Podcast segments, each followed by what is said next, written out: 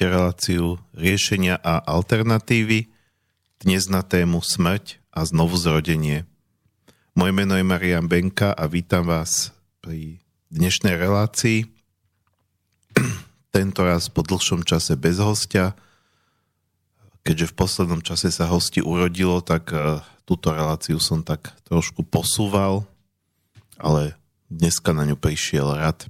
Takže vás tu pekne vítam teda tu nie, ale tam, kde ste a kde počúvate. A pri mixážnom pulte sedí ako tradične Martin Bavolár. Ahoj Marian, ahojte všetci a všetko dobré zo štúdia Bratislava. Ja som už mal nejakú reláciu e, k téme smrť, volalo sa to konkrétne vzťah k smrti, ale e, častokrát e, mi napadajú vlastne v rámci tohto nazvime to, podcyklu tejto relácie, ktorý sa venuje e, e, spirituálnym a záležitostiam a záležitostiam osobnostného vývoja alebo tak ceste človeka, um, tak v rámci tohto cyklu ma čas, mi častokrát napadajú akoby iné pohľady alebo iné uhly pohľadu, uh, E, ktoré čiastočne súvisia s tým, čo som už rozprával, ale zároveň, zároveň e, sú iné, posúvajú to celé trošku niekam inám. E, napokon mám pocit, že keď sa bavíme o tejto oblasti, tak, tak všetko so všetkým súvisí a veci sú skôr v kruhu ako, ako v línii, aspoň takto vnímali e, ľudia kedysi. E, takže bez ohľadu na to, akúkoľ, akúkoľvek časť tej e, témy, tej širokej témy spirituality a osobnostného rozvoja otvoríte, tak vždy vlastne sa nejakým spôsobom dotknete toho, čo ste už hovorili, najmä keď už takto rozprávate dlhšie. A napokon si myslím, že to nie je na škodu uh, pozrieť sa na vec zase z iného uhla. Uh, ja uh, rozmýšľal som, či, či, či vôbec poviem takto verejne, ale chcem o tom začať hovoriť, že začínam pracovať na knihe Nesľubujem, že tá kniha vyjde ešte tento rok pred Vianocami, lebo nechcem si dávať taký šibeničný termín, to ako, ale tak ešte je maj, takže stihnúť by sa to možno, možno dalo. Uh, každopádne, ak to bude aktuálnejšie, tak budem o tom hovoriť viac. Pokiaľ tá kniha bude aktuálna, v tejto chvíli naozaj ešte aktuálna nie je len v, tých, v takých tých úvodných fázach. Ale mám pocit, že najväčší problém bude ako toto uh, uh, kruhové rozprávanie, keď ja vlastne za každým mám takú reláciu a takú reláciu a takú reláciu, kde sa ako keby vraciam k tým veciam, ako to usporiadať do línie, pretože kniha je línia. Má to svoj začiatok a koniec, je to akoby rovná čiara. A zrejme jediný reálny spôsob, ako to vidím, je ten, že na určitých miestach tej knihy sa budem odvolávať na kapitoly, ktoré uh,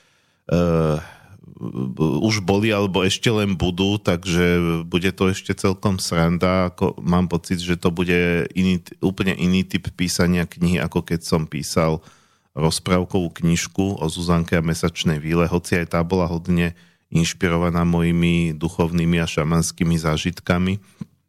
Uh, ale uh, bol to proste nejaký príbeh, uh, samozrejme fiktívny pre detičky aj pre dospelých, eh, ktorý, ktorý mal svoj klasický úvod, jadro, záver. Tuto mám pocit, že to bude kniha, ktorú by som najradšej vydal na nejakom kruhovom podklade, tak aby nemala začiatok ani koniec, ale aby si človek slobodne vybral, odkiaľ ju začne čítať. No, um, ale uvidíme, to sa, to sa ešte usporiada. Ale ja som tu začal hovoriť o tom e, kruhu a línii nie náhodne, pretože to práve súvisí, súvisí s tou dnešnou témou. Tieto šamanské kultúry, ktorými som aj ja veľmi inšpirovaný, aj keď teda inšpirovaný som teda ľuďmi, alebo čerpám poznanie od ľudí, ktorí čerpali poznanie z nich, teda nie som ako niektorí e, ľudia, ktorým sa pošťastilo priamo stráviť nejaký čas v nejakých e, domorodých e, prírodných kmeňoch. Len som sa učil od ľudí, ktorí vlastne predstavujú tzv. novodobý šamanizmus alebo moderný alebo neošamanizmus. Ale venujem sa tomu od roku 98, 1998 a e, za ten čas človek aj veľa zažil, veľa rozmýšľal, veľa si uvedomil, že to, čo vlastne uh, tieto kultúry prinášajú, nie je až také exotické, ako sa to môže zdať, keď sa povie šamanizmus, tak to znie veľmi exoticky. Ale uh, v podstate vychádzajú z toho pôvodného, čo je pôvodného, prírodzeného, prírodného. Všetci sme deti prírody, aj keď dneska už pomaly čiastočne aj deti technológií a tie technológie nás či ďalej tým viac ovplyvňujú, ale vy, vyšli sme z tej prírody, sme stále jej súčasťou a e, preto aj tie jednotlivé šamanizmy, keď pochádzajú aj z rôznych kútov planety, či už je to severoamerický, juhoamerický, e, sibírsky, samozrejme tam sa to ešte delí podľa tých jednotlivých kmeňov, tak e, stále majú e, spoločné prvky, spoločné princípy a tieto princípy e, by sme našli aj u našich slovanských predkov, ak, e, pokiaľ sa tomu budeme venovať. A v zásade súvisia s tým, čomu by sme mohli hovoriť zdravý sedliacký rozum, teda niečo, čo je prirodzené, čo, čo, čo nie je nejaký umelý konštrukt, ktorý by si vymysleli nejaký nejakí zakladatelia nejakého náboženstva. Je to niečo, čo, čo, čo vlastne sa na tých ľudí nejako prirodzene nalepilo. E, tým, že žili e, v tesnom spojení s prírodou. A ľudia, ktorí žijú v tesnom spojení s prírodou, vnímajú čas ako kruh, nie ako linku.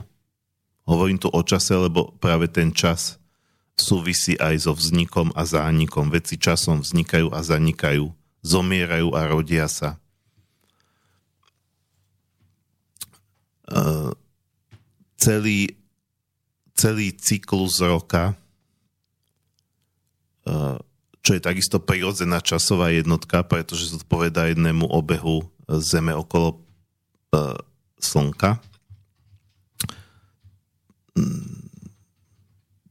vidíte, že aj tie, aj tie planéty a ich obežnice ako, ako mesiace a takisto potom aj celé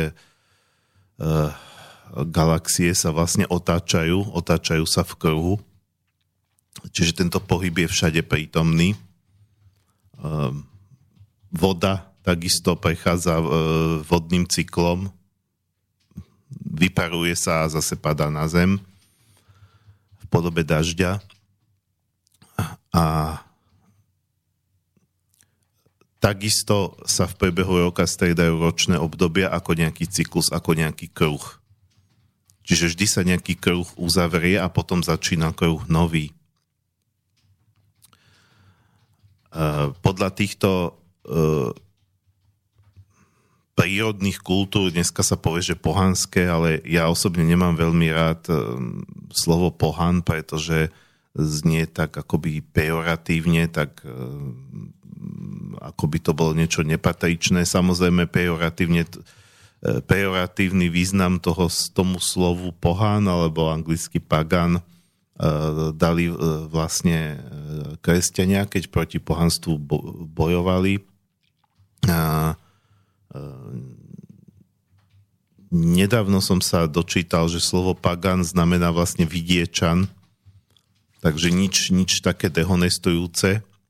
tak ako nič dehonestujúce nie je ani slovo primitív. Slovo primitív znamená, je ako od slova primárny, to znamená, primitív znamená ten, kto je prvotný, mm, ten, kto prináša tu, kto žije v tej prvotnej múdrosti a tá je častokrát o mnoho múdrejšia ako tá druhotná, sekundárna múdrosť odvodená Eh, ktorú sme si tu vytvorili my. Od prírody sme odkúkali rôzne postupy a stváriny v podobe technológií, ktoré samozrejme netreba odsudzovať paušálne a povedať, že poďme všetci späť na stromy, ktoré takisto majú svoj význam. Ľudstvo niekam posunuli, ale zároveň mu eh, spôsobujú strašné problémy. No to je ale tým, že sme ich akoby nezvládli, ale nezvládli sme samých seba v prvom rade. Keby sme zvládli samých seba, tak aj tie technológie e, by sa nám podriadili a stali by sa užitočným nástrojom a tie negatíva, ktoré prinášajú, by sa minimálne zmenšili. No ale e, k tomu, aby sme zvládli samých seba ako ľudstvo, mali by sme sa snažiť zvládnuť samých seba ako jedinca a to je väčší zápas, o ktorom vlastne aj ja hovorím v týchto reláciách a budem o ňom písať aj v tej knižke. Aby som sa teda vrátil uh, k tomu kruhu, ale vidíte, že ja rozprávam stále v kruhu, pretože je, je to iné, keď tu mám nejakého hostia a rozoberáme nejakú ekonomiku, politiku alebo nejakú metódu alternatívnu, tak ideme podľa nejakej štruktúry, začíname vysvetlením, čo je to tá metóda, ako sa ten host k tomu dostal a tak ďalej. A tie dve hodiny ideme akoby v čiare. Keď ja rozprávam o týchto veciach, tak darmo by som si ja chystal nejakú lineárnu štruktúru, vždy mi to tak prirodzene príde, príde do kruhu. Čiže začnem vám to o niečom rozprávať, potom akoby odbočím, potom sa k tomu zase vrátim, nedá sa mi o tom rozprávať inak, lebo takto, takto mi to vychádza prirodzene. Ako keby, keď idem do týchto tém, tak zároveň idem e, v mojom vnútri e, do takej tej základnej, tej primitívnej, ale primitívnej v pozitívnom slova zmysle roviny, e, kde, kde všetko je v kruhu, kde je všetko uzavreté, tvorí to nejaký celok. Zapadá to do seba. Takže čo sa týka kruhu času, kruhu roka, tak on je zároveň kruh e, veľkého kolobehu prírody, keď vlastne tí ľudia, ktorí od tej prírody bytostne záviseli, dneska sa ste tvárime, že nej až tak nezávisíme, nie je to pravda, ale práve to umelé prostredie, ktoré sme si vytvorili, tak nám dáva taký ten pocit, ako keby sme tú prírodu v podstate nepotrebovali, odkiaľ by sme brali zdroje, keby sme ju nemali. Ale uh, uh, pokiaľ tí ľudia e, to tak vnímali tak, že boli s tou prírodou spojení napriamo, očividne, rukolapne, tak, tak ju samozrejme aj ďaleko viacej pozorovali, vnímali a vnímali aj to, že uh, prichádza nejaká zima, uh, kedy príroda akoby umierala, uh, kedy uh, aj veľa, veľa tvorov samozrejme tú zimu neprežije, pretože je ťažšie zohnať potravu, stromom opada listie, idú do takého akoby spánkového stavu, všetko tichne, nastáva smrť. Potom príde jar a všetko sa zase prebúdza.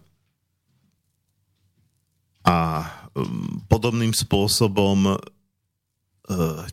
tieto prírodné kultúry verili, že e, sa každým rokom e, že každým rokom spolu s tou prírodou, ktorá predstavovala ženský princíp, zomiera a znovu sa rodí aj Boh ako mužský princíp.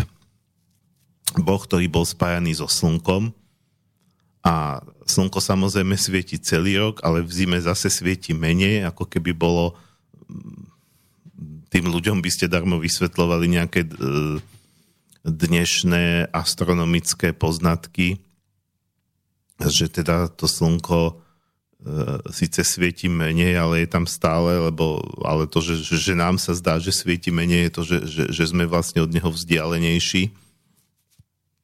Um, tak oni to tak nevnímali, pretože slnko bol vlastne nebeský otec, uh, ktorý v zime svietil menej. A v podstate v podstate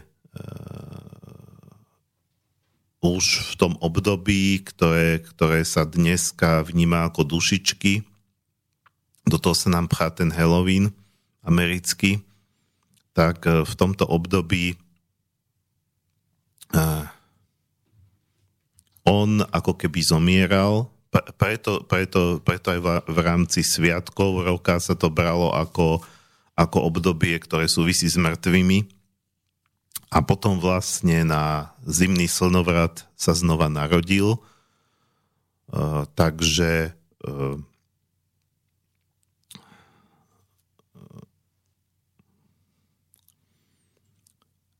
aj dnešné Vianoce, ktoré, ktoré, e, ktoré teda z pohľadu cirkvy sú sviatkami narodenia Ježiša, tak, tak boli pôvodne vnímané ako, ako sviatok narodenia Boha.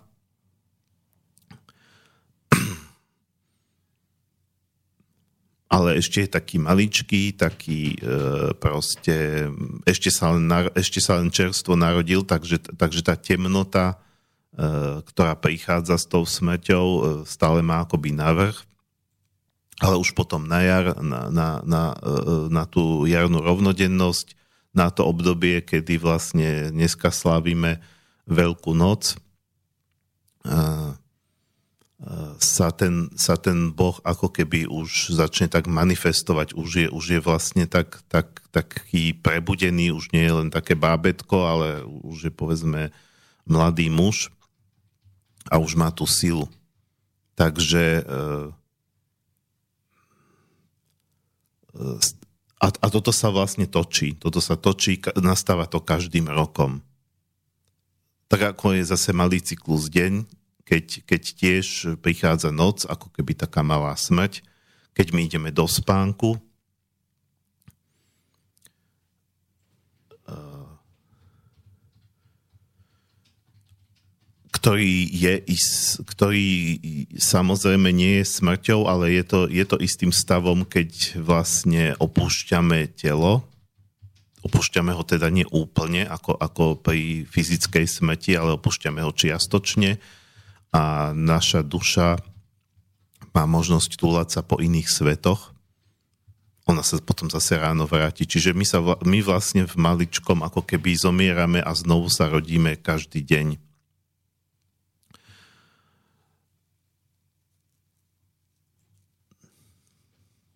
No a tento motív smrti a znovu zrodenia je samozrejme veľmi silný aj v kresťanstve.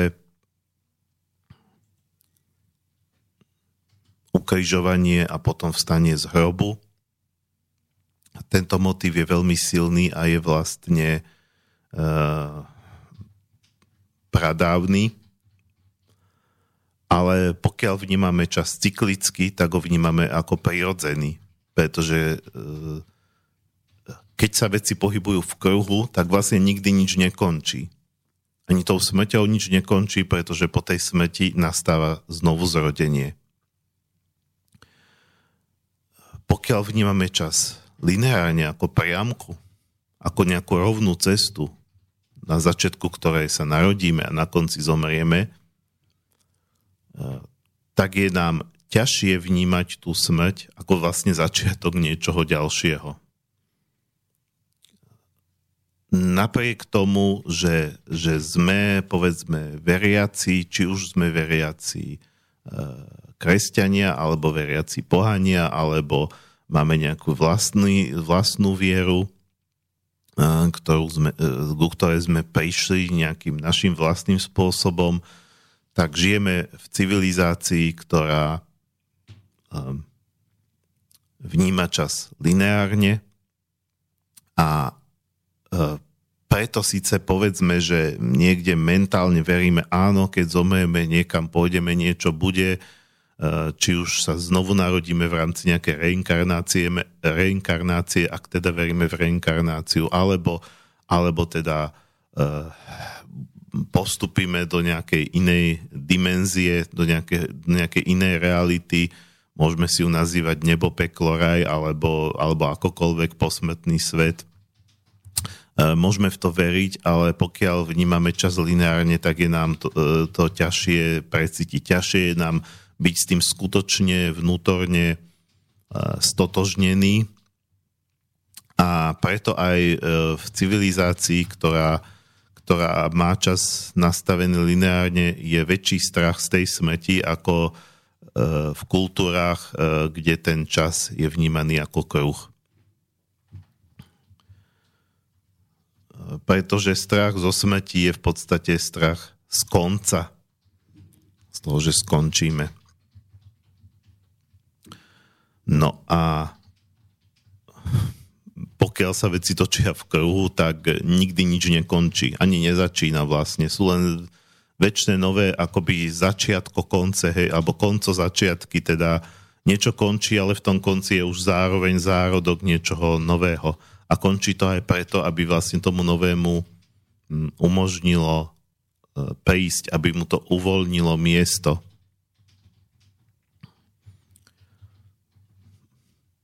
A práve preto je aj príznačné pre našu civilizáciu, že tu veda e, rieši otázku nesmrteľnosti. Občas, občas sa dočítate v nejakých populárne vedeckých magazínoch, že áno, e, vedci, biológovia, me, medicína e, stále akoby pracuje dlhodobo na tom programe, že ako ľuďom umožniť nesmrteľnosť. To znamená, ako do nekonečna si predlžovať tú priamku, lebo u nás sa to vníma život ako priamka, ako rovná cesta, ale e, myslím si, že z pohľadu e, toho prirodzeného, prírodného, kde je všetko v kruhu, my už sme nesmrteľní, tak na čo, to, na čo to vlastne by sme potrebovali hľadať? Keď sa veci točia, tak vlastne nikdy neskončia. Teoreticky by ten kruhový pohyb mohol ustať, ale to potom tie kultúry hovorili o väčších cykloch, aj starí Slovania. O väčších cykloch, čiže dobe ako e, prestane sa to točiť a celý cyklus, veľký vesmírny kozmický cyklus, niekoľko tisíc ročný alebo 10 tisíc ročný skončí. Všetko sa ako keby uprace, ale aj tak potom začne ten nový cyklus. Znova sa rozprúdi nový kolobeh. Samozrejme medzi tými veľkými cyklami z jedného do, do druhého prejdú len bohovia, alebo teda naozaj tie najvyššie bytosti, všetko ostatné naozaj zanikne. Ale e, to by nás nemuselo trápiť. Nehovoriac o tom, že väčší život v rámci jedného, v rámci jedného tohto cyklu, ktorý by sa takto vlastne natiahol, že by sme teda fyzicky žili nekonečne, alebo povedzme tisíc rokov, myslím si, že by to bolo veľmi devastujúce, pretože e, by sme ako keby už vyčerpali všetky možnosti v rámci tohto cyklu a tá nesmrteľnosť by nám vlastne bránila prejsť do nejakého nového cyklu, bránila by nám zomrieť a znovu sa zrodiť, to znamená občerstviť sa. Boli, myslím si, že by sme takým životom boli neskutočne unavení a vyčerpaní psychicky, aj keď fyzicky by sme možno boli v úžasnej kondícii. Takže toto mi trošku prípada ako také zahrávanie sa uh, s nejakým diablovým pokušením a či to niekedy bude možné alebo nebude, to neviem. Sám neviem, či by som takú možnosť prijal, alebo, alebo počase radšej podstúpil nejakú dobrovoľnú smrť. To sú ale všetko hypotetické otázky v tejto chvíli.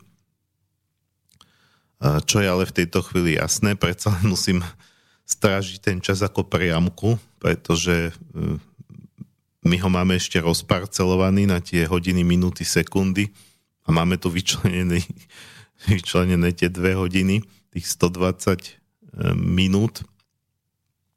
Takže sme z neho odčerpali práve prvú pol hodinu a dali by sme si teda e, prvú skladbu, je to od holandskej formácie Aireon, už som ich tu párkrát púšťal. Skladba sa volá Comatose, alebo teda ako to preložiť komaticky, no ten, kto je v kóme, hej. A je to vlastne o tom, že koľkokrát sme, sme vlastne, síce, síce žijeme, ale ži, prechádzame tým životom ako zombíci, v podstate taký uh, živý, mŕtvy. Uh, a to by nám možno aj hrozilo, keby sme, keby sme tú nesmrteľnosť chceli naozaj riešiť. Uh, život bez emócií, bez, bez proste nejakej vášne, bez toho, že by Eh, že by, že by sme vôbec vnímali eh, ľudí, svet okolo seba, len, len s takými klapkami na očiach prechádzame. Podstate ešte sme nezomreli a už sme mŕtvi, už sme v tej ako keby takej žijúcej kóme. O tom je tá pesnička a má, má, má vlastne jeden veľmi, veľmi silnú vetu, ktorá sa tam spieva v refréne uh, Zobuď ma, prosím ťa, ešte pred tým, ako zomriem.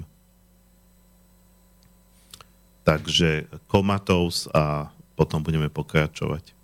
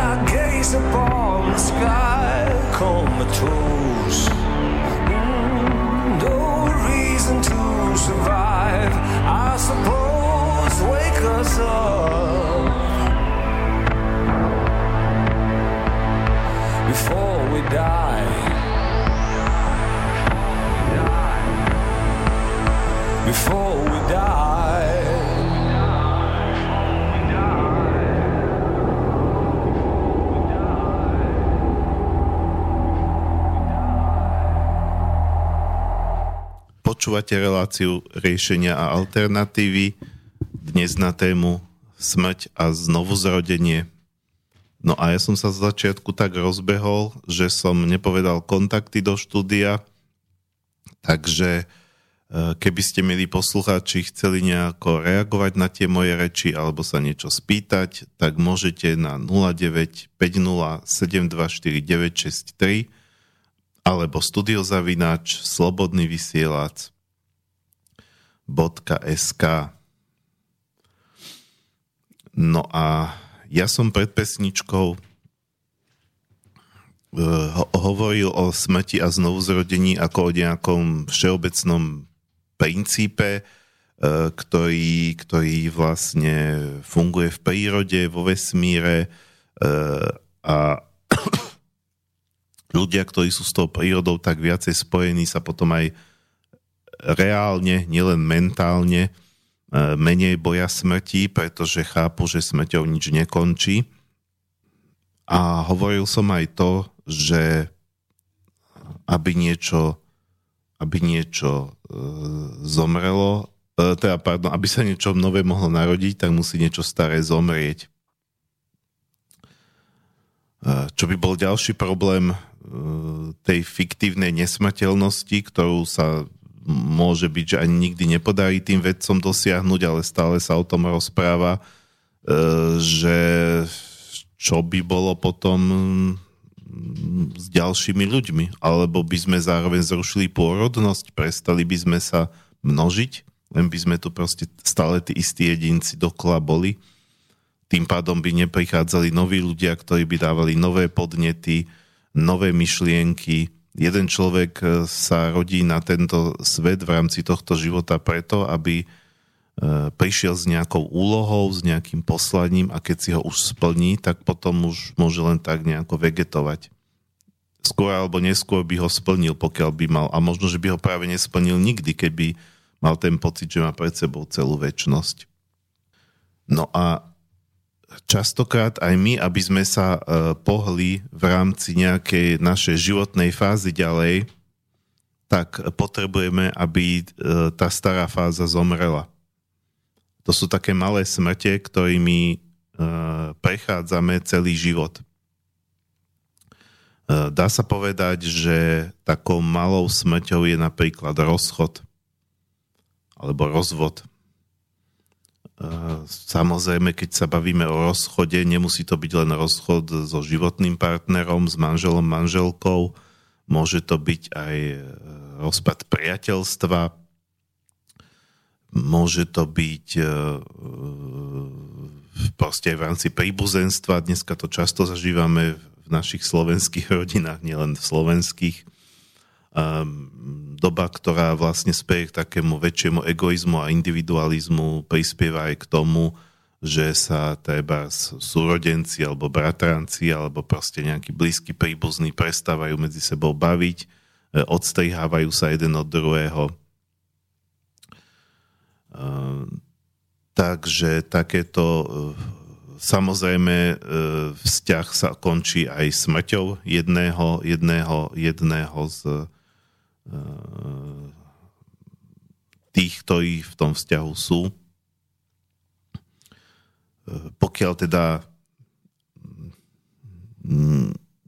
nemáme tú smolu, že zomrieme mladí, čo sa teda pár ľuďom stane, dneska už to nie je také bežné, ale stáva sa, tak skôr ako sa sami poberieme na druhý svet, tak zažijeme od takéto odchody alebo smrte našich blízkych, viacerých.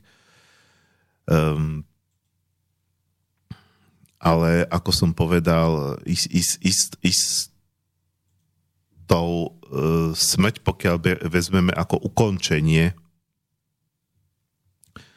ukončenie nejakej fázy, nejakého obdobia, tak, tak, to, tak to môže byť aj klasický rozchod, teda ten druhý neumrel, ale e, nejako sme to ukončili. E, ideme si každý inou cestou, možno si občas zavoláme, alebo, alebo sa už v živote neuvidíme, nepočujeme. Uh, pokiaľ, uh, pokiaľ to tí dvaja zvládnu, tak sa dá samozrejme rozísť aj elegantne, dá sa rozísť uh, uh, s kultúrou, dokonca rituálne. Mne sa veľmi páčilo, keď som videl na Facebooku, ja tam mám teda aj ľudí, ktorých osobne nepoznám, tým, že som aj novinár, takže niekedy ma žiadajú o priateľstvo ľudia, ktorí zrejme ma poznajú zo zema veku, alebo, alebo aj odtiaľto zo slobodného vysielača, alebo cez moje šamanské kurzy tak, tak e, toto bol, toto bol nejaký mladý chalan, ktorého nepoznám osobne, ale mal na svojom facebookovom statuse také zábery, ako sa s priateľkou, ako si s priateľkou spravili rituálny rozchod, že išli niekde k rieke a neviem, niečo tam púšťali na vodu a možno, že si aj povedali niečo pekné, že teda um, možno aj zaspomínali na to pekné, čo spolu v tom vzťahu zažili, ale, ale obidvaja dospeli k tomu záveru, že ten vzťah ich už nikam neposúva, že už e, to nemá význam, že už si nemajú čo ďalej dať. A tak sa teda rozišli, ale viac menej ako keby v dobrom. To je, to je presne o tom, čo som hovoril, že aj v prípade, keby ľudstvo sa stalo nesmrteľným, neprichádzali by možno noví ľudia, nové podnety, nové myšlienky, tak niekedy aj ten vzťah vyčerpá svoje možnosti. Ideálne je samozrejme, keď, keď ich nevyčerpá nikdy, keď tí dvaja si stále e, sa, sa stále vedia navzájom ako keby reštartovať, navzájom si stále dávať, dávať niečo nové. E, pokiaľ teda sa nestane to, čomu sa hovorí, že vzťah upadol do stereotypu, že vlastne už je takým nevzťahom, že, je to, že, že tí dvaja sú spolu len zo zotrvačnosti. Tomu sa samozrejme dá zabrániť, ale niekedy ten vzťah už je skôr prekážkou tomu, aby sa tí dvaja pretože aj keď sú spolu ako dvojica, zároveň každý z nich žije svoj životný príbeh. Sú to dva životné príbehy, ktoré sa stretli a neprestávajú byť každý sám sebou. Práve naopak, dobrý vzťah by mal podporovať človeka k tomu, aby aby uh, rástol a niekedy naopak sa stáva prekážkou, takou bariérou toho ďalšieho rastu. A to, čo je nezdravé, malo by zomrieť. Tak ako keď máte rastlinku, uh, a je tam nejaká suchá vetvička, tak dobrý záhradník spraví to, že ju odreže alebo odtrhne, aby, aby vlastne viac živiny išlo do tých zdravých častí rastlinky, aby sa tá rastlinka ďalej mohla rozvíjať. Takže tieto malé smrte sú samozrejme traumatizujúce, sú, sú ťažké. Človek to častokrát vníma ako nejaké svoje zlyhanie, hej, že nedali sme to, a mohli sme byť spolu ďalej, ale ne, už nebudeme, niekto má tendenciu obviňovať tú, tú, tú, tú druhú stranu, čo mu nejako nepomôže, ob, alebo obviňovať dokonca samého seba, že ja za to môžem, keby som vtedy nejako inak sa správal, viac sa snažil, tak, tak ten náš vzťah nemusel sa rozpadnúť. Uh, to je všetko pravda, ale proste takéto veci sa dejú. Naše vzťahy končia, e, či už, či už tým, že sa nejakým spôsobom vyčerpali, alebo prirodzene, že jeden, jeden, jeden z nás zomrel. E, alebo, alebo mm, proste sa stali nejaké okolnosti, ktoré nám neumožňujú byť spolu. To sú samozrejme extrémne situácie. No a e, keď hovoríme o vzťahoch, tak e, treba ich chápať širšie. Vzťah nie je len partnerský, je treba aj pracovný. E, v rámci našich rôznych aktivít takisto sa môže stať, že e, a teda väčšina ľudí, po, povedzme, že sú takí, čo majú to šťastie, že teda zamilujú sa v 16 rokoch a naozaj sú spolu potom až do smrti, že teda prežijú len ten, tú jednu veľkú lásku, ale, ale v tej pracovnej sfére dneska už je to na rozdiel z toho bývalého režimu čím ďalej tým vzácnejšie, aby človek e, vyšiel školu, zamestnal sa a, a pre tú firmu robil až do dôchodku. E, takže takisto vlastne skôr zažívame e, takéto malé smrte aj, aj v rámci, aj v rámci e, práce. E, to samozrejme nie je také traumatizujúce, ako keď sa rozpadne vzťah, ale tiež je to rozpadnutie sa niečoho, meníme miesta pobytu,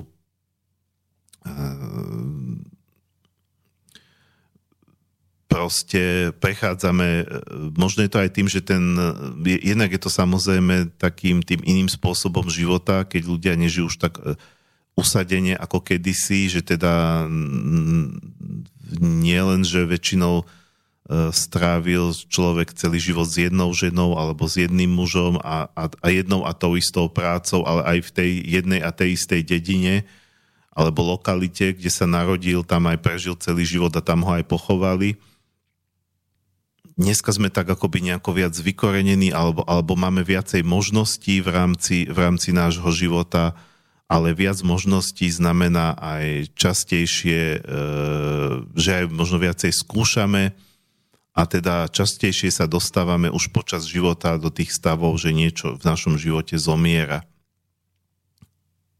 Niektorí sa tomu vedia ľahšie prispôsobiť, príjmu zmenu ako jednoducho svoj životný štýl, ono zase neustála zmena vôbec nie, nie je dobrá, nie je, nie je harmonizujúca, pokiaľ zase človek to vezme do, do, do, ex, do extrému a tu už vlastne končí tá nejaká paralela s tou prirodzenou smrťou a prirodzeným znovuzrodením.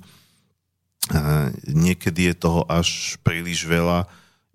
Ja som napríklad zažil, teraz je toho už menej, ale v tých 90. rokoch, keď som začínal ako svoju novinárskú dráhu, tak bolo veľa redakcií, bolo veľa pracovných príležitostí a tí novinári často špekulovali a mm, tá práca je náročná v novinách a človek aj ľahko vy, vyhorí v tom médiu a tak si povie, že vyrieším to tým, že, že si dám ten reštart a že pôjdem robiť zase chvíľu do inej redakcie. Čiže priemerná životnosť novinára v jednej redakcii bola tak možno 2 až 4 roky s výnimkou tých na vedúcich pozíciách. Už keď máte nejakú pozíciu, tak sa vám to opúšťa ťažšie, pretože možno máte viac toho, čo stratiť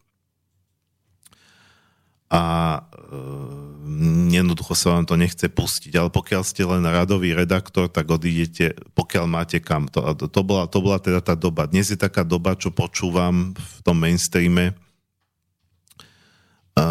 taká, že keď niekto pra- má prácu v redakcii, tak je rád, že je rád a už skôr sa snaží si to udržať ako špekulovať, lebo tá situácia je horšia. Ale keby sme to aj nebrali z tej pracovnej pozície, vždy počas života o niečo prichádzame povedal som, že dobre, povedzme pred tým pár sto rokmi ľudia tak toľkokrát nemenili prácu, nemenili partnerov, uh, nemenili miesta pobytu, ale prichádzali o veci a prichádzali o veci brutálnym spôsobom. Uh, prišli napríklad o úrodu, keď bolo zlé počasie, alebo bola vojna, prišla armáda, zrekvírovala im veci, zomierali deti čo asi bolo pre tých ľudí to najťažšie. E, ja som vlastne sa raz mal možnosť baviť s jednou slečnou, ktorá študovala nejakú e, neviem, či religionistiku, ale každopádne niečo, čo súvisí aj s históriou a tá mi hovorila, že, že my máme takú zvláštnu predstavu, že, že v stredoveku rodina vyzerala tak, že otec, mama a veľa detí ten model otec, mama a veľa detí bol už po druhej svetovej vojne, keď, e, keď vlastne e, sa znížila tá detská umrtnosť. Ale keď si vezmeme taký ten dávny stredovek, aj v tých rozprávkach väčšinou sa spomínajú rodiny s tromi deťmi, aké tá trojka bola, aj pretože to bolo magické číslo, hej, traja bratia alebo tri sestry, ale realita bola taká, proste e, muž a žena sa zobrali a uh, mali prvé dieťa, mali druhé dieťa, mali tretie dieťa a v čase, keď sa narodilo to štvrté, tak z tých troch už bezpečne jedno bolo mŕtve. Lebo detská umotnosť bola príšerná, e, rôzne choroby, e, detský organizmus je samozrejme menej odolný ako dospelý, medicína nebola na takej úrovni, ako je dneska, takže väčšina tých detí, ktoré sa narodili, sa nedožili dospelosti, čiže reálne sa okolo toho statku motali tak možno 3-4 deti. Oni síce mali za ten život tých detí povedzme aj 20, ale nemali ich takto naraz. Čiže nejaké sa narodilo, ale do, e, povedzme ako ďalšie v poradí, ale povedzme už jedno, dve deti boli pochované. E, v dnešnej útlocitnej dobe si neviem predstaviť, ako by toto ľudia psychicky zvládali, pretože e, sam, samotnej smrti sa bojíme ďaleko viac a, a možno ešte viac ako našej vlastnej smrť, naša vlastná smrť nás si predstava, že by nám zomrel niekto blízky. A v tejto dobe, keď máme taký uh, akoby kult dieťaťa, čo je ten paradox? Z jednej strany si, si deti pomaly dávame na piedestal, akoby uh, minulý týždeň sme tu mali tému rodinné konštelácie, kde vlastne sme hovorili aj o tom, že že proste dieťa sa nemôže vyvyšovať nad rodiča. Nie je to prirodzený poriadok veci, ale my to dneska koľkokrát robíme, podriadujeme sa tým deťom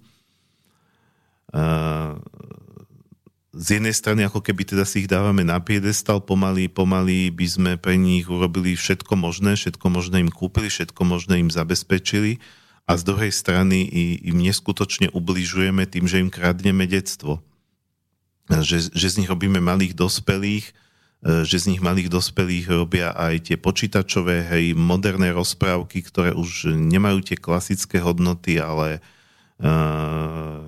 tiež ako keby podporujú ten egoizmus, ten konzum, e, tú povrchnosť. Nehovoriac o tom genderi a podobných veciach, u nás to ešte taký vplyv nemá, ale začína to mať. Takže zároveň ako keby, ako keby i tie deti strácame a odsudzujeme sa od nich, oni od nás. Ale pritom predstava, predstava, že by niektoré z tých detí umrelo, je pre nás absolútne desivá, to je možno tá najhoršia nočná mora. No a e, keď si predstavíme tú starú dobu, a to isté sa týka samozrejme aj tých prírodných kmeňov šamanských, ktoré e, tiež e, majú, majú samozrejme svoje poznatky, nemajú mnohé civilizačné choroby, ale tí ľudia sa tam dožívajú alebo dožívali ďaleko menej ako, ako v modernej civilizácii, čiže tam takisto museli byť zmierení s tým, že dieťa zomrie, že sa nedožije dospelosti, že je to teda vec, ktorá sa stáva často, dnes sa to stáva skôr vynimočne a žiť sa muselo ďalej.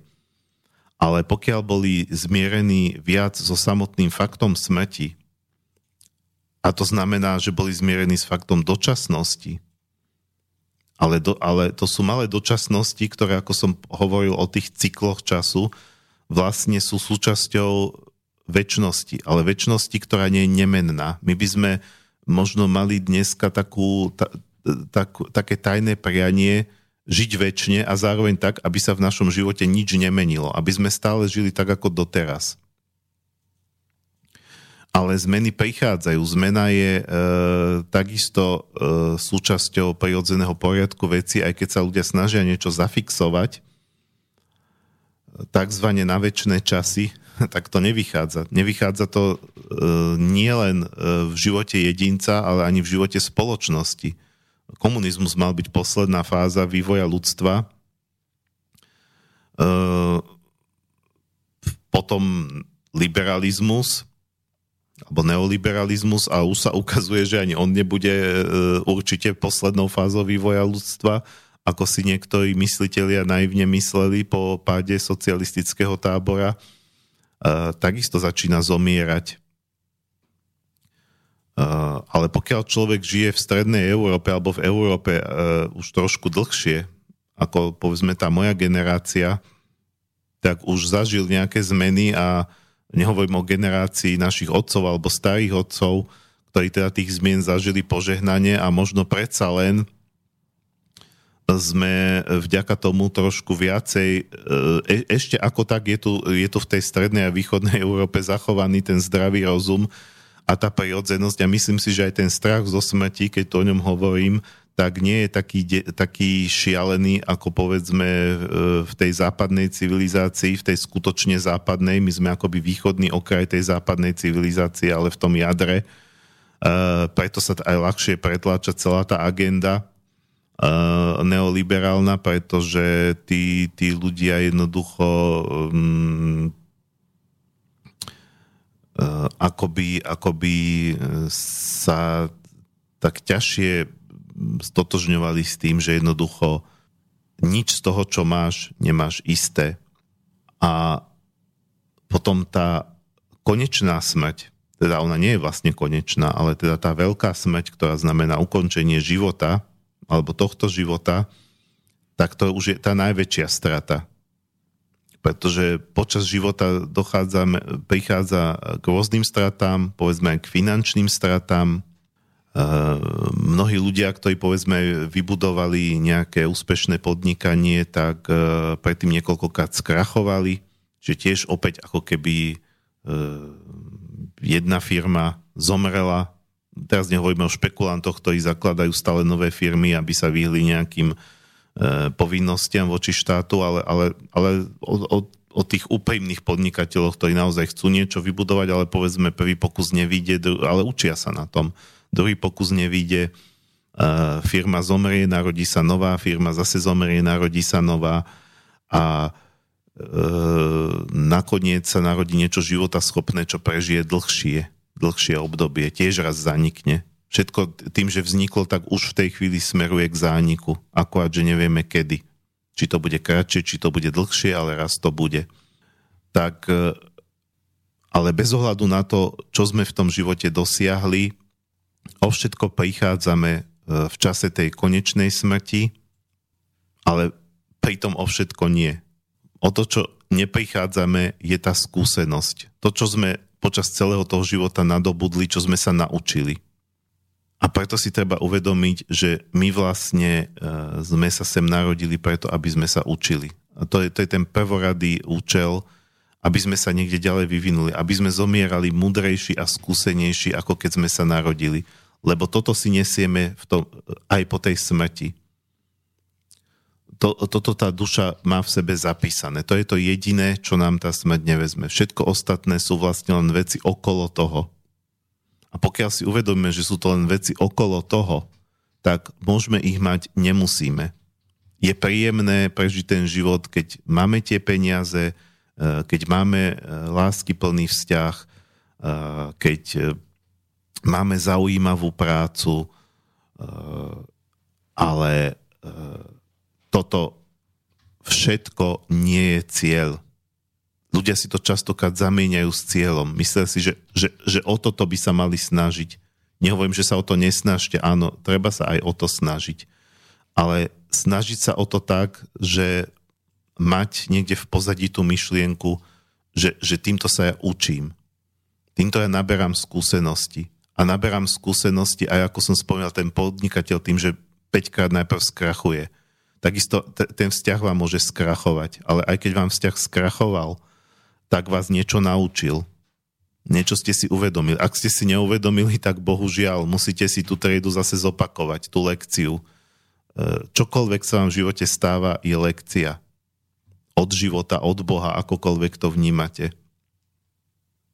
Takže akoby keď to tak vezmem, že keď tá prvá polhodinka bola o tom, e, že by sme sa mali zmieriť s tým, že, že veci sa točia v krhu a že všetko, všetko vlastne zomiera preto, aby sa mohol znova narodiť, tak táto polhodinka akoby bola o tom uvedomiť si, že je to aj v tých mik, že, že, že, že, že nejde len o život ako taký, ale aj e, také čiastočky toho jednotlivého života, že tie malé smrte zažívame celý život ale že to má svoj zmysel. Čím je človek viac uvedomelejší a čím viac sa naučí uh, z toho, čo sa mu nepodarilo, tak tým menej sa to potom bude opakovať.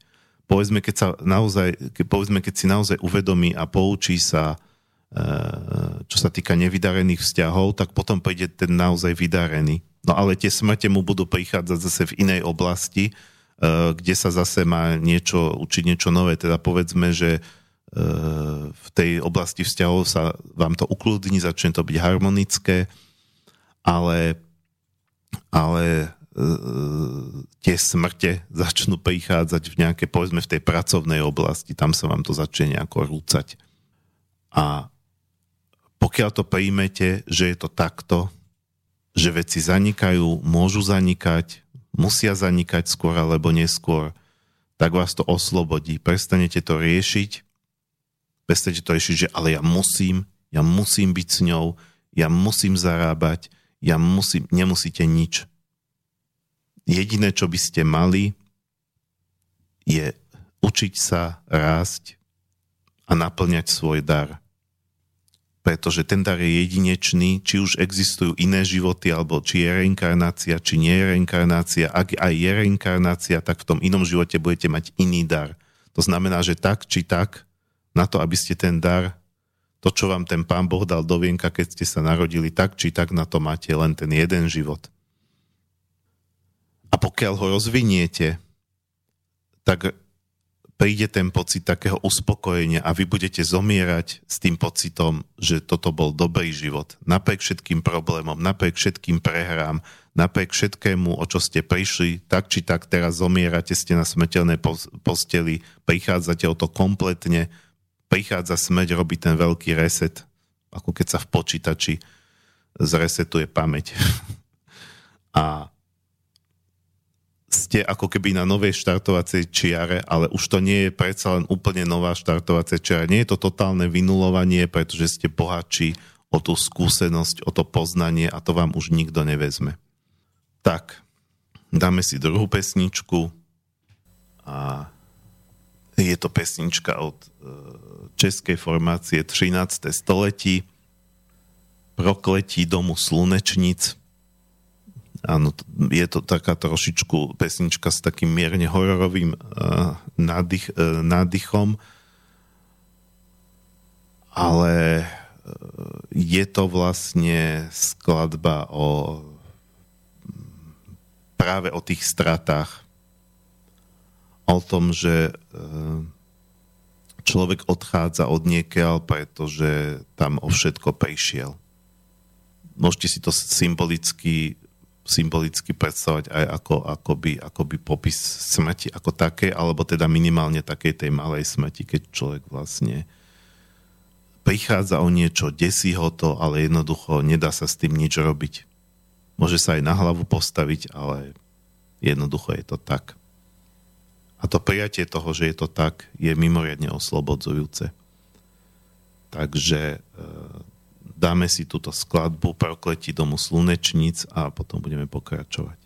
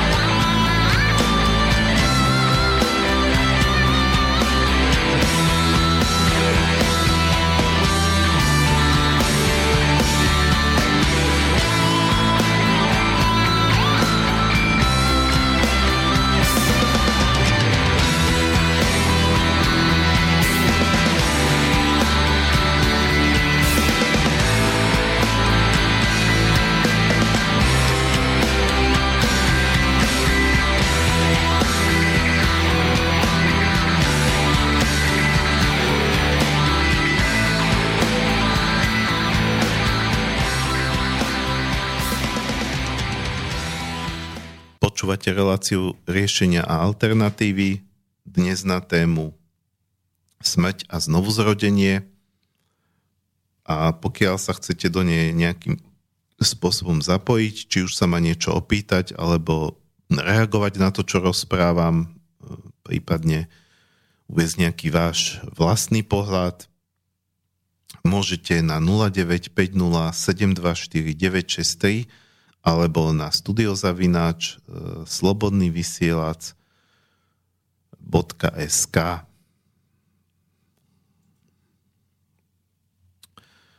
No a ja som pred pesničkou hovoril o tom, že e, okrem e, tej veľkej smrti, ktorá prichádza na konci, ako takého toho veľkého reštartu, zažívame počas celého života aj také malé smrte, keď prichádzame neviem, o partnera, o prácu, o peniaze, o postavenie, mm, ale prichádzam väčšinou z nejakého dôvodu, buď preto, že sme niečo nepochopili, alebo preto, že to stratilo význam a, a, a potrebujeme sa posunúť niekam ďalej. A pokiaľ to máme, lipneme na tom, tak vlastne sa nikam ďalej nevyvíjame.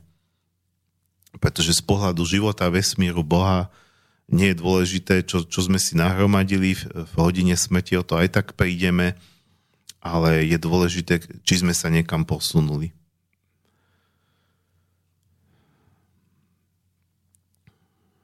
a čo sme vykonali. Cesta môže byť, samotná cesta je cieľ, niektorí hovoria. Takže netreba sa pozerať na nejaké méty, ktoré by sme mali dosahovať, ale skôr vykročiť na tú cestu života s tým, že nevieme, čo nás čaká za najbližšou zákrutou. Byť pripravený na to, že nás ten život aj prekvapí. A ešte ťažšie je si uvedomiť, že my dokonca môžeme strácať nielen veci, vzťahy, postavenie, ale aj naše role. Keď sa človek postaví v živote do nejakej role, tak e, častokrát zabudne, že je to len rola, že to nie sme my. A pritom tie role nás veľmi limitujú. Rola je niečo, čo vykonávame, čo, cez čo nás vnímajú aj ostatní ľudia. A čo nás ale aj limituje v tom, čo, čo si myslíme, že môžeme a čo nemôžeme, čo by sme mali a čo by sme nemali.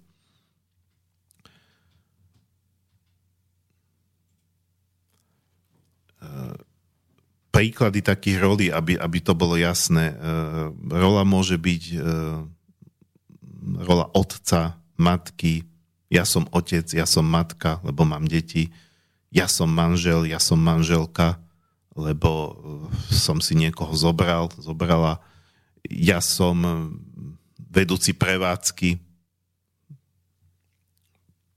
ja som riaditeľ podniku, ja som robotník, ja som starosta, hej, keď niekto ide do politiky, ja som um, neviem, Maďar žijúci na Slovensku, um, ja som uh, železniči, uh, zberateľ vláčikov, hej, sú aj rôzne takéto hobby, hej, ja, ja som v, v, neviem uh, uh, dobrovoľný e, strážca prírody, ja som vegetarián, e, ja som e, proste, a takýchto ja som, máme v živote viacero, ale paradox je ten, že nič z toho vy vlastne nie ste. Ja v toto všetko, toto nie som ja. Ja ako taký.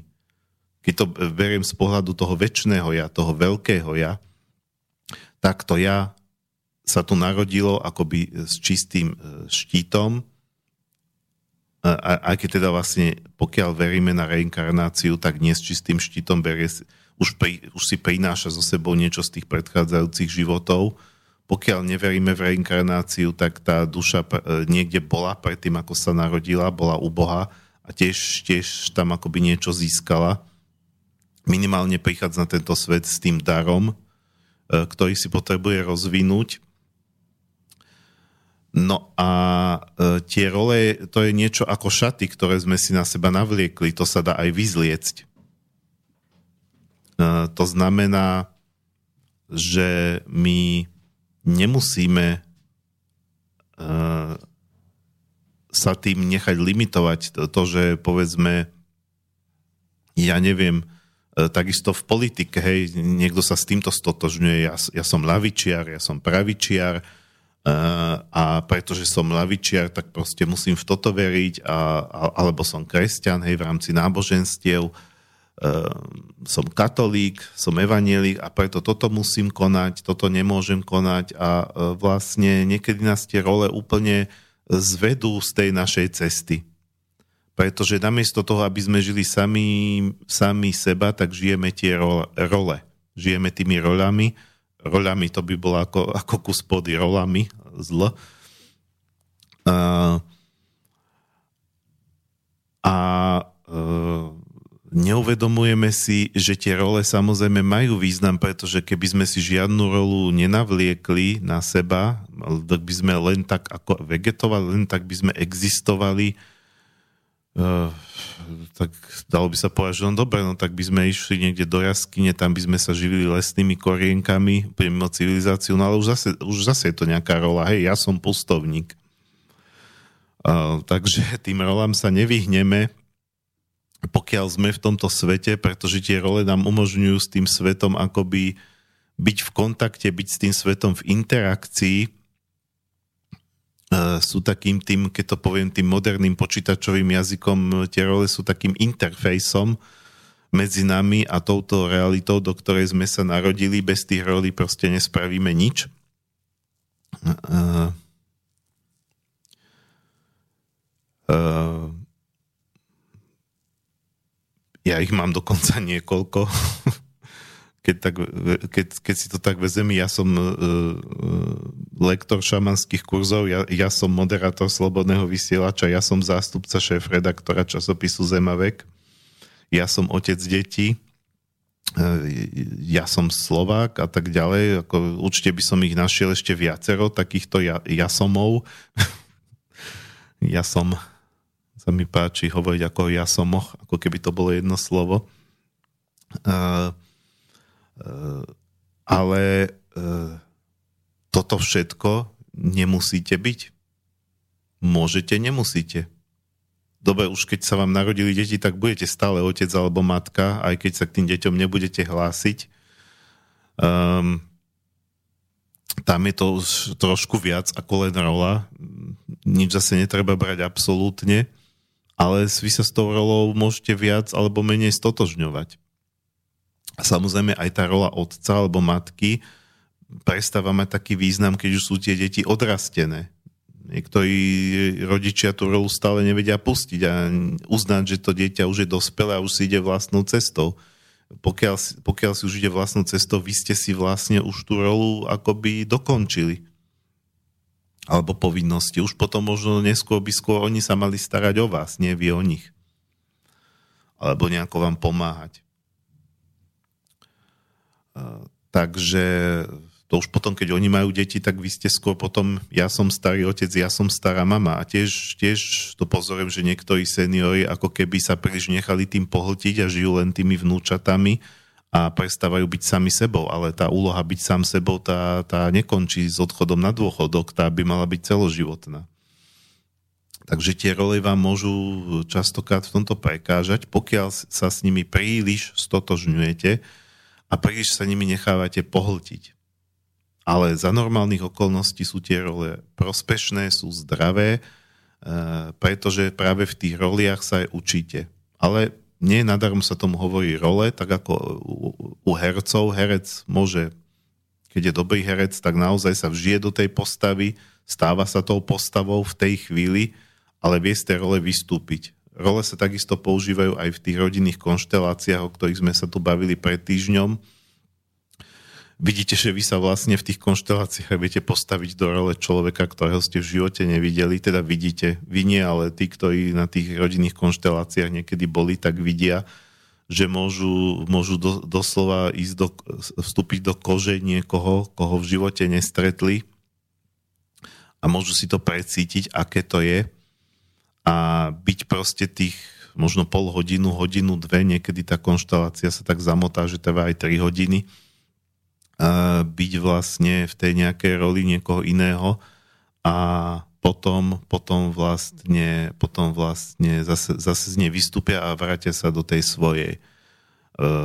No a aby som sa vrátil k tomu, prečo hovorím o roliach v rámci témy smrť a znovuzrodenie, vy, vy, te, vy sa ktorékoľvek tej role môžete dobrovoľne vzdať, ale zároveň, zároveň e, sa môže stať aj to, že život vám tú rolu vezme. E, a pokiaľ je napríklad nejaká žena úplne stotožnená s rolou mamy a stále sa tak predstavuje, že ja som mama, ona je proste nie, že ja som ja, ale ja som mama, to je proste celá jej identita, celé to, čím žije a naraz je, povedzme, tie detičky, nedaj Bože, zomrú pri nejakej tragickej nehode, tým, že ona celý svoj život vložila do tej role a naraz tú rolu nemá, prestala byť mamou, tak, e, tak e, jej sa naozaj zrúti celý svet. A preto je dobré si od tých rolí udržiavať trošku odstup a nebrať ich až tak smrteľne vážne. E,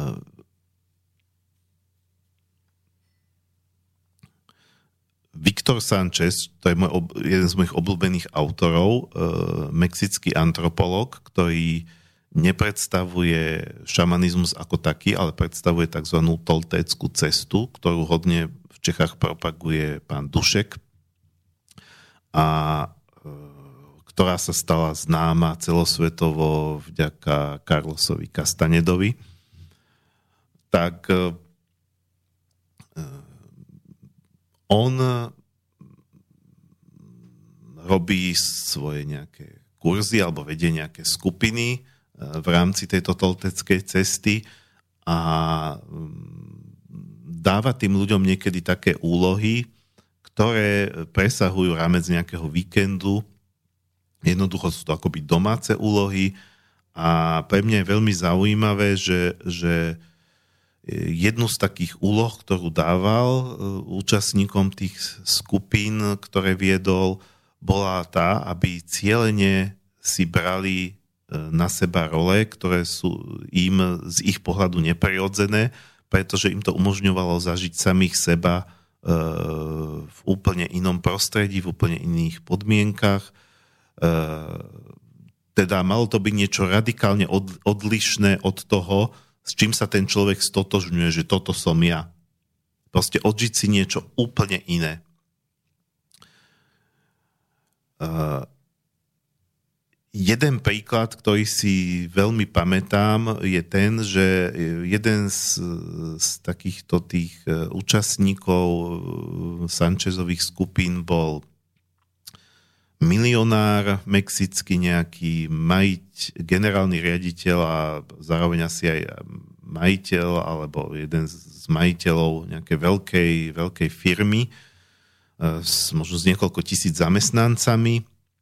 No a ten dostal za úlohu e, každý deň po práci e, ísť na jedno miesto v Mexico City, nejaká rušná ulica a tam žobrať ale musel byť realistický žobrák, to znamená odložiť ten ob, oblek, odložiť drahé hodinky, na to stanovisko, kde mal žobrať, neísť taxíkom, ale jednoducho ísť tam peši a tam proste mal sedieť a každý deň, povedzme hodinku, nepamätám si aký čas, tam sedieť a žobrať a teda vlastne byť vystavený aj tomu, že ľudia ním budú pohrdať, že mu budú možno nadávať, čo tu ty prašivý žobrák, akože chceš, chod sa živiť poctivou prácou a viete, ako ľudia vedia byť na takýchto ľudí veľmi nepríjemní. Um, takže toto dostal ako za úlohu a uh, dokonca zažil ten milionár taký, taký, taký, taký zvláštny zážitok, že keď tam takto jedného dňa sedel a žobral, teda v roli toho žobráka, tak, tak e, naraz e, išiel okolo nejaký človek a hodil mu tam nejakú mincu a potom sa na ňo na chvíľu zadíval, ten milionár v roli toho žobráka sa zadíval na toho človeka, ktorý mu hodil tú mincu a zrozol si uvedomil, že je to jeden z jeho zamestnancov. A paradox, ako funguje ľudská mysel, je to, že hoci ten zamestnanec hľadel tvárov v tvár svojmu generálnemu riaditeľovi, on ho nepoznal. Proste pozrel na ňo tak prázdne a išiel ďalej. Hoci samozrejme každý zamestnanec firmy veľmi dobre vie, ako vyzerá jeho generálny riaditeľ, možno jeho portréty tam dokonca videli, zažili v rámci nejakých firemných dní, ako tam prišiel na pódium a rečnil, všetci veľmi dobre jeho tvár poznali, napriek tomu ho nespoznal, ako náhle on vyšiel z tej role generálneho riaditeľa a zobral si rolu žobráka. E, proste jeho mozog to odmietol spracovať tú informáciu, že toto je tvoj generálny riaditeľ, on tu teraz sedí na ulici a žobre. E, bolo to tak neuveriteľné, že, že, že, že, že, že tá informácia nedošla až do vedomia. Niekde sa stratila po ceste, bola zablokovaná. E, čiže vidíte, aké tie roly môžu mať moc, nielen vo vzťahu, e, e, že, že majú moc nad nami, ale aj nad našimi blízkymi, pretože aj naši blízky si o nás vytvárajú, alebo ľudia, tak zamestnanec k generálnemu riaditeľovi nie je moc blízky, ale teda ľudia, ktorí nás poznajú, tak nás poznajú na základe našich rolí a s, s tými rolami si nás, si nás vlastne akoby identifikujú a pritom tie role, to je tiež niečo, čo si do hrobu nevezmeme. Ale niektorí sú, vedia byť veľmi ješitní a veľmi nafúknuté ega a veľmi si zakladajú na tom, čo v rámci tej roli dosiahli. Hej. Hlavne, keď je to významná rola. Ako ja som žobrak, ja som nezamestnaný, tam nie je moc čím sa chváliť, ale ja som generálny riaditeľ. To už je teda niečo. No, ešte, že som sa pozrel na hodinky. Pokračoval by som ďalej, ale vidím, že začala, teda skončila sa tretia polhodinka, takže dáme si uh, ďalšiu pieseň. Je to od formácie Dead Can Dance, jedné z mojich najobľúbenejších.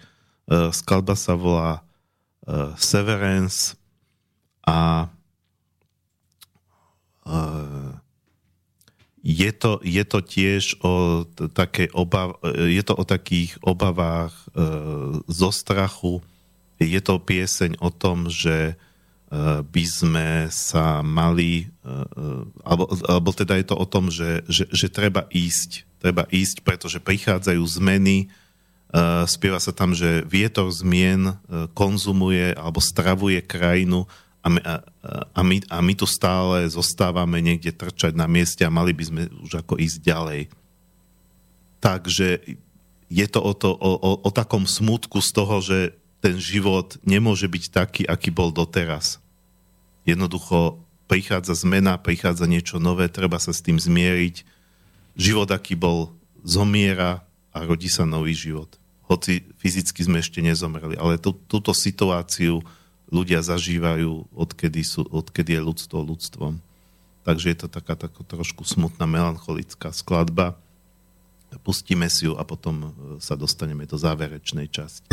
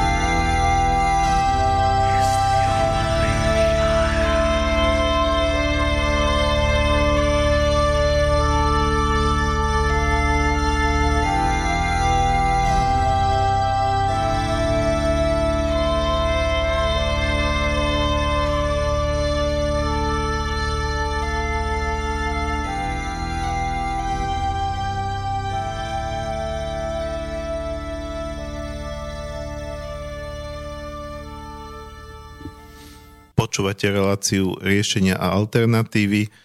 Dnes na tému smrť a zomieranie, e, aj keď teda dostávame sa do rôznych súvislostí, ktoré s tým zdanlivo nesúvisia, ale, ale súvisia. E, s tým, že sme teda v poslednej vlastne už necelej polhodinke, keď, aby zostal teda priestor aj na záverečnú pesničku, nejaké rozlúčenie sa, ale pokiaľ, pokiaľ teda uh, stále je teda ešte dosť času na to, aby ste sa nejako zapojili, či už otázkami alebo nejakými vašimi postrehmi, názormi, či už telefonicky na 0950724963 alebo e-mailom na studiozavinač slobodnyvysielac.sk a dostali sme e-mail, takže poprosím prečítať. Áno, Štefán napísal takýto mail. Dobrý deň. Smutné je, že s prebratím nejakej roli sa nám poväčšinou mení aj charakter.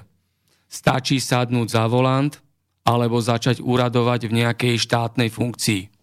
Po práci pri grilovačke s rodinou a priateľmi sa meníme pre zmenu na príjemných a zábavných spoločníkov. Tak Štefan napísal takýto názor. Mm-hmm. Takže otázka to nebola. Áno, áno, to je, ďakujem za reakciu, to je, to je presne to, o čom som hovoril, že uh, rola má nad nami moc a nie my nad ňou. Uh, tiež som zažil viackrát v živote, že uh, ľudia, keď, keď získali treba z nejaké iné životné postavenie, tak sa naraz úplne zmenili. Väčšinou k horšiemu. To je, to je to zaujímavé, že, že, skôr, že keď sa zmení človek s tým, že získa nejaké vysoké postavenie, tak skôr k horšiemu, alebo v tom lepšom prípade, čo by mal nastať, tak sa, tak sa v zásade nezmení. Ako nezmení sa tým faktom, že nastúpil do nejakej funkcie, alebo, alebo že je podnikateľ a začalo sa mu dariť a naraz sa kúpe vo veľkých peniazoch že teda e, dokázali si od tej role e, zachovať odstup. No ale to je vlastne k tomu, o čom sme hovorili pred pesničkou, takže to by som už nechcel ďalej rozvíjať. E, chcel som sa ešte v záverečnej časti dostať k tomu, že smrť nás istým spôsobom učí, my e, častokrát, keď e, teda je to vec, ktorá je akoby známa, e, že aj, aj z medicínskych výskumov, že keď vlastne zomierame, tak prebieha niečo ako rekapitulácia nášho života, že nám teda v priebehu pár minút alebo možno sekúnd prebehne celý náš život v takej zhustenej podobe. A to je práve tá esencia, ako ja si to takto vysvetlím z toho duchovného pohľadu, nie z toho teda biologického, medicínskeho, že to je vlastne tá esencia, ktorá nám zostáva, to je to, čo nám tá smrť nevezme. E, keď, keď vidíme ten život v skratke, tak možno pochopíme, o čom ten život bol, čo nám vlastne povedal, čo sme sa naučili alebo ne, nenaučili, čo sme si možno mali uvedomiť. Môže sa stať, že ten človek na tej smrteľnej posteli si uvedomí, Ježiš, ja som bol ale blbec, ja som celý život takúto chybu robil ale už je neskoro to naprávať, pretože končí. E, práve ten spomínaný, spomínaný Viktor Sanchez e, veľmi, a to dokonca on považuje za, za taký svoj najväčší e, vklad, čo robí naozaj vo veľkom, je, je postup takéto rekapitulácie, simulovaný postup takéto rekapitulácie, ktorý si môžeme spraviť ešte za svojho života, a to znamená, že vďaka, keď prejdeme to, tým procesom tej rekapitulácie, ktorý je akoby istou simuláciou tej rekapitulácie, ktorá prebieha prirodzene v hodine našej smrti, tak si u, môžeme uvedomiť, o čom samozrejme rekapitulujeme len ten život e, do tohto okamihu. Nemôžeme rekapitulovať ten život, ktorý ešte sme neprežili. Teda len ten úsek, ktorý sme prešli doteraz. A Dokonca, že podobne ako v hodine smrti sa to odvíja od súčasnosti dozadu, teda e, je to akoby film, ktorý sa pustí e, po spiatky, teda keď zomierajúci človek rekapituluje, tak najprv sa mu premietne ten nedávny život a potom ide späť do minulosti, e, staroba, stredný vek, mladosť až po detstvo. Čiže detstvom tá rekapitulácia končí, nezačína. A presne takýmto spôsobom to robí ten Sanchez, že teda uh, vy, si, vy, vy, vy si nejakým spôsobom sa uvedete do takého akoby um, trošku iného rozpoloženia, v akom ste bežne a začnete si istým spôsobom akoby písať akoby písať e, váš životný príbeh, také nejaké body, situácie, ale tiež postupujete od súčasnosti smerom do minulosti a v tom stave, v ktorom sa ocitnete, naraz vám začnú aj vyskakovať spomienky e, z vašej minulosti, e, ktoré ste potlačili, na ktoré si už ani nespomínate, alebo myslíte si, že si nespomínate, ale niekde ich tam máte ako v tej vašej pamäti, tak začne to tam vyskakovať. Eh, spravíte si taký nejaký váš eh, životný zoznam. Dokonca on to robí tak, že s tým zoznamom potom treba zaliesť tí, tí, tí účastníci tých rekapitulácií jeho. To robia tak, že si dokonca potom naozaj reálne niekde v prírode vykopú hrob. A alebo, alebo si spravia nejakú takú kvázi akoby rakvu, teda teda takú drevenú skriňu, e, skrinku, e, do ktorej si môžu lahnúť ako do rakvy, ako do hrobu a tam vlastne pracujú s tým zoznamom. E, s tým, že pokiaľ pri práci s tým zoznamom sa, sa im začnú akoby nejaké súvislosti ich doterajšieho života spájať, oni si napríklad uvedomia nejaký motív, ktorý sa im v tom životnom príbehu stále ako leitmotív opakuje, tak e, a uvedomia si, že toto by som mal zmeniť, tak tým, že je to simulovaný proces, že to nie je skutočné zomieranie, tak majú teraz celý zvyšok života na to, majú ten čas na to, aby to začali meniť. Takže týmto spôsobom e, oni majú šancu posunúť sa v, ešte v, v tomto živote ďalej, ako by sa inak posunuli, pretože inak by možno stále tvrdohlavo opakovali tú chybu dokola. A vy, kým si nejakú vec neuvedomujete, tak, tak to vlastne v tej škole života funguje, že kým si neuvedomujete, čo vás chce, chce tá životná situácia naučiť tým, že sa stále opakuje, že vám stále dokola niečo v živote nevychádza, tak, vám, tak, tak to vlastne stále, stále tak bude, lebo akoby ten e, život funguje tak, že e, e, kým, kým nezložíte skúšku z toho, čo vás ide teraz naučiť, tak, tak vám bude dávať stále nové a nové reparáty. Proste nepustí vás ďalej. V klasickom školstve môžete, môžete opakovať ročník možno raz, keď už potom, potom tak už vás z tej školy vyhodia alebo čo, ale, ale život vám, vás nechá, aby ste ten ročník opakovali aj stokrát. Ale proste kým, kým to nepochopíte, kým, kým nezložíte tú životnú skúšku, tak nepôjdete do ďalšej lekcie. Takže ste vlastne stále akoby zaseknutí. No a táto rekapitulácia vám umožňuje si to uvedomiť, kde ste sa zasekli. Okrem iného. Umožňuje vám, vám aj e, pustiť tie veci, ktoré sú nezdravé. Ako som hovoril, že my sa držíme zubami, nechtami nejakých nezdravých vecí, alebo teda nie, že nezdajú, no veci, ktoré už sme mali dávno pustiť, ale to môžu byť aj nejaké nespracované traumy, nejaké ťažké spomienky, pocity ublíženia, alebo že pocity, že my sme niekomu ublížili, proste niečo, čo nás stále tak nejako vnútorne zožiera a tento proces umožňuje uh, vlastne sa s tým nejakým spôsobom uh, vyrovnať. A zároveň umožňuje vybrať si z toho života to dobré, aby to zase nevyzeralo, že, že, že typický život každého človeka vyzeral, sa skladal len z vecí, ktoré mu nevyšli, ktoré dokašľal. Nie, e, je tam aj veci, vždy sú tam aj veci, ktoré vám vyšli, e, e, ktoré, ktoré vlastne vás niekam posunuli a, na, a, a táto rekapitulácia umožňuje oddeliť zrno od pliev. To znamená, vyrovnať, zharmonizovať to ťažké a eh, zobrať si ďalej do ďalšieho života to dobré, to, na čo môžete ďalej stavať a čo môžete ďalej rozvíjať, to, čo sa vám podarilo. My sme možno tu na Slovensku niekedy príliš negatívne nastavení, že skôr riešime to, čo sa nepodarilo, ako to, čo sa podarilo niekedy máme problém aj e, sami seba pochváliť alebo pochváliť druhého človeka, ale kritizovať s tým problém nemáme.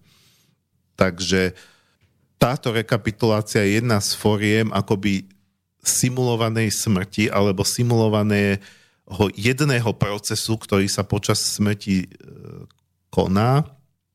Tie predchádzajúce kultúry e, viacej e, e, akoby upevňovali v svojich členoch vedomie smrti, teda nevyhýbali sa tomu a mali rôzne rituály e, akoby simulovaných smrtí, Ehm, povedzme, že dospievajúci členovia toho spoločenstva robili akoby skúšku dospelosti toho, že boli uložení do hrobu na pár dní, alebo boli zahrabaní niekde v zemi, povedzme, že im hlava trčala, samozrejme vždy, to bolo tak, aby pritom reálne neumreli, takže ten,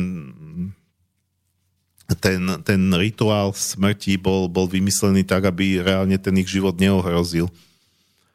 A bolo to práve preto, aby, e, aby, aby, aby si tú smrť uvedomili, aby si ju nejako ošahali a aby vlastne svojim ďalším, ďalším, ďalším životom kráčali s vedomím toho, že tá smrť im je za chrbtom a že vlastne je stále s nimi, že ich sprevádza a že jedného dňa vlastne ona spraví, keď príde ten váš čas, tak tá vaša smrť uh, spraví to, že, že, že urobí teda ten veľký reset. Všetko vám vezme, až na to, čo sme hovorili, čo vám vziať nemôže a odprevadí vás na druhú stranu.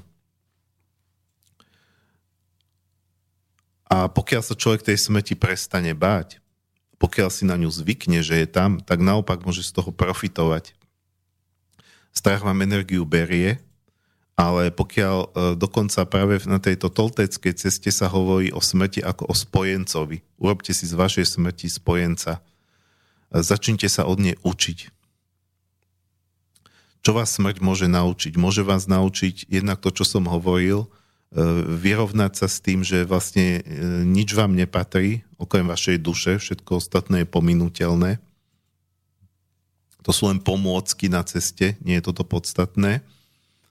A takisto vás smrť naučí konečnosti. Naučí vás to, že to, čo dneska mám, zajtra nemusím mať, o všetko môžem prísť a možno a takisto neviem, koľko času mi ešte zostáva a preto netreba veci zbytočne odkladať. Niekedy je dobré zahrať sa takú hru, že čo keby som mal rakovinu a vedel by som, že mám už len posledný mesiac života pred sebou, čo by som urobil. A potom to aj naozaj urobiť. Niekedy to chce ako veľkú osobnú odvahu. A takýto uh, pardon, uh, takýto nejaký simulátor smrti a znovu zrodenia používam aj ja. Prišiel som na to akoby nejakou syntézou rôznych postupov, aj tie rekapitulácie od Sancheza, aj tá je toho súčasťou.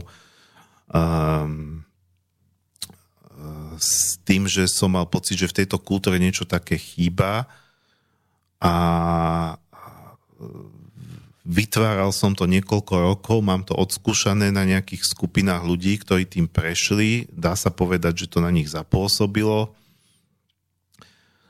Eh, je to, je to vec, eh, ktorá je samozrejme bezpečná, keď vlastne ľudia 24 hodín prejdú nejakým cyklom a pred tými 24 hodinami ešte nejakou prípravou, ktorá môže trvať deň, dva. A a potom sa akoby na 24 hodín symbolicky uložia do hrobu, e, nesmie sa jesť vtedy s výnimkou nejakých diabetikov, dá sa dohodnúť, že keď sa potrebujete najesť, tak dobre, aby ste neskolabovali počas toho, ľudia majú zaviazané oči pri tom, aby, aby vlastne prišlo aj k nejakej deprivácii, čo teda prichádza pri smrti. A ako keby le, e, symbolicky ležia v hrobe a prechádzajú s tým procesom, cez ktorých ja sprevádzam, používam pritom aj, špecia- aj rôznu hudbu. Ako ste si všimli, možno ja v celej tejto relácii riešenia alternatívy hodne riešim hudbu, akú budem púšťať, pretože hudba uh, má veľkú moc, má v sebe emócie, každá, zlé alebo dobré, liečivé, harmonizujúce alebo aj deštrukčné. Takže už som to párkrát robil a budem, budem to robiť aj koncom augusta, tak ako som vlastne avizoval už minulý týždeň, šamanský týždeň smrti a znovuzrodenia s rodinnými konšteláciami. Tie rodinné konštelácie tam pridávam tento rok prvýkrát. Bude to robiť ten pán Milan Libia, ktorého som mal minulé ako hostia, pretože mám pocit, že v rámci, v rámci prípravy na, na, tú, na ten simulovaný proces smrti môžu byť rodinné konštelácie veľmi užitočné, pretože tiež istým spôsobom pomáhajú vysporiadať sa aj, aj, aj s rolami, v ktorých sme e, e, v rámci našich vzťahov, v rámci našho doterajšieho života, v rámci našej minulosti. Takže rodinné konštelácie budú súčasťou, súčasťou prípravy na ten simulovaný proces smrti, ale po ktorom bude nasledovať proces znovuzrodenia a proces hľadania vízie alebo zmyslu pre náš ďalší život – Takže celé to bude t- taká akoby príležitosť nejakého na nejaký reštart na to, aby ste možno aj vy mohli v rámci vášho života ukončiť nejaké obdobie a začať nové. Nemusí to byť nič takéto veľké. E, začína sa 24. augusta končí to 2. septembra, ale má to nejaké časti, čiže dá sa prihlásiť len na časť, treba len na ten prvý víkend, aj keď prvý víkend to bude len úvod do šamanských technik, takže samotný ten proces smrti a znovu zrodenia bude ten ďalší celý týždeň. Takže keby mal niekto záujem, ja som to tu už minule avizoval, aj to som avizoval, že na svoju webovú stránku hodím nejaký, nejaký text k tomu. Doteraz sa mi to nepodarilo, pretože celý minulý týždeň som riešil uzavierku v rámci časopisu Zema vek. Takže už teraz to mám voľnejšie, tak keď sa pozriete na moju webovú stránku marianbenka.webnode.sk pozrite sa tam v nedelu večer, tak ja verím, že to tam už bude, že bu- možno to nahodím dneska, možno cez víkend. Ak sa pozriete v pondelok ráno, tak už by to tam malo byť 100%. Alebo keď chcete, môžete mi napísať na marianbenka zavinač gmail.com a uh, tam vlastne uh, si vypýtať do mňa nejaké informácie, aj keď sa priznám, že po, po, už po minulej relácii mi písala nejaká pani alebo slečna a e, pýtala si odo mňa e, pani alebo slečna Klára, týmto ju pozdravujem, ak počúva, ospravedlňujem sa, že som jej doteraz neodpísal. Ja keď som v tom preduzavierkovom šialenstve, tak len evidujem maily a neodpisujem a potom, keď tá uzavierka skončí, čo skončila včera, včera odišlo do tlače ďalšie číslo časopisu Zemavek, tak potom vlastne si pozerám tie maily, čo za ten čas prišli, takže slubujem Kláre, že odpíšem. No a takže tak. Máme teraz, uh, áno, viem, že posledných 5 minút, lebo potom bude 5 minútová pesnička, Takže to je také trošku zvláštne, že uh, teraz či začať niečo nové, nejaký nový okruh, ale tak uh, vyšlo to takto zvláštne.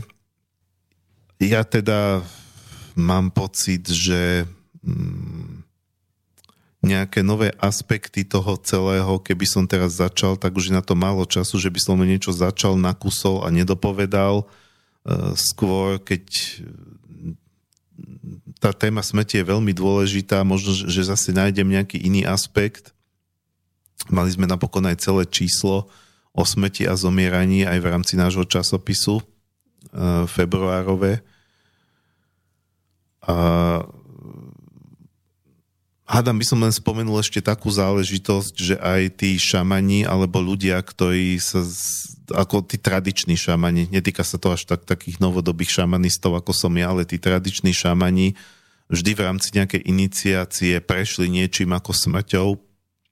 Um, mnohí dokonca sa stali šamanmi potom, keď prešli klinickou smrťou a prešli ňou práve preto, aby k tej smrti získali vzťah, aby sa jej nebáli, aby dokázali fungovať aj na tej druhej strane.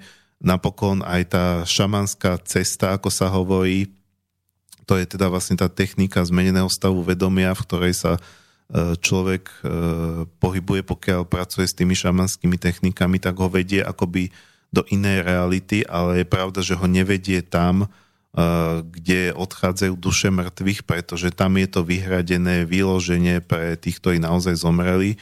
Čiže v rámci nejakých šamanských techník sa viete dostať len na pomedzie, len na začiatok to, tých dvoch svetov.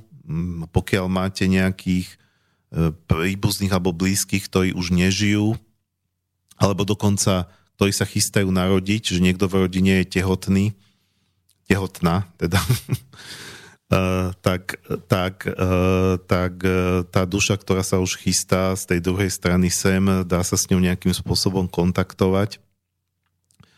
Ale, ale pokiaľ ste stále živí, tak živí medzi mŕtvych nepatria, tak nejako ďaleko do tej ríše sa nedostanete ale je to súčasť šamanskej práce sprevádzanie, sprevádzanie mŕtvych alebo teda zomierajúcich, e, e, práca s dušami, ktoré zomreli.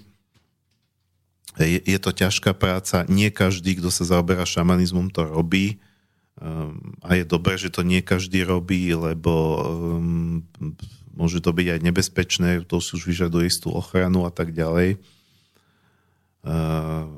Každopádne aj tie staré kultúry varovali predtým, existuje množstvo príbehov z rôznych tradícií, ktoré vlastne varovali pred tým, aby sa živí a mŕtvi medzi sebou mixovali, aby proste ľudia sa nesnažili kontaktovať duše zomrelých len pre nejakú senzáciu alebo zvedavosť, alebo práve preto, že sa nevedia zmieriť, že tento už je mŕtvý a, a ja ho už nikdy neuvidím a strašne mi chýba, tak sa s ním aspoň spojím s jeho dušou Ehm, toto by sa malo robiť len vtedy, keď tá duša nemá kľud, ale keď už e, má kľud e, a pokoj, tak ju treba aj nechať na pokoji. Samozrejme, spomínať si s ňou je dobré chodiť na tie hroby našich blízkych, ale nenechať sa tým samozrejme pohltiť, že niekto teda odišiel.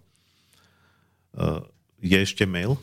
Áno, prišiel teraz od posluchačky Kláry mailík, prečítam ho.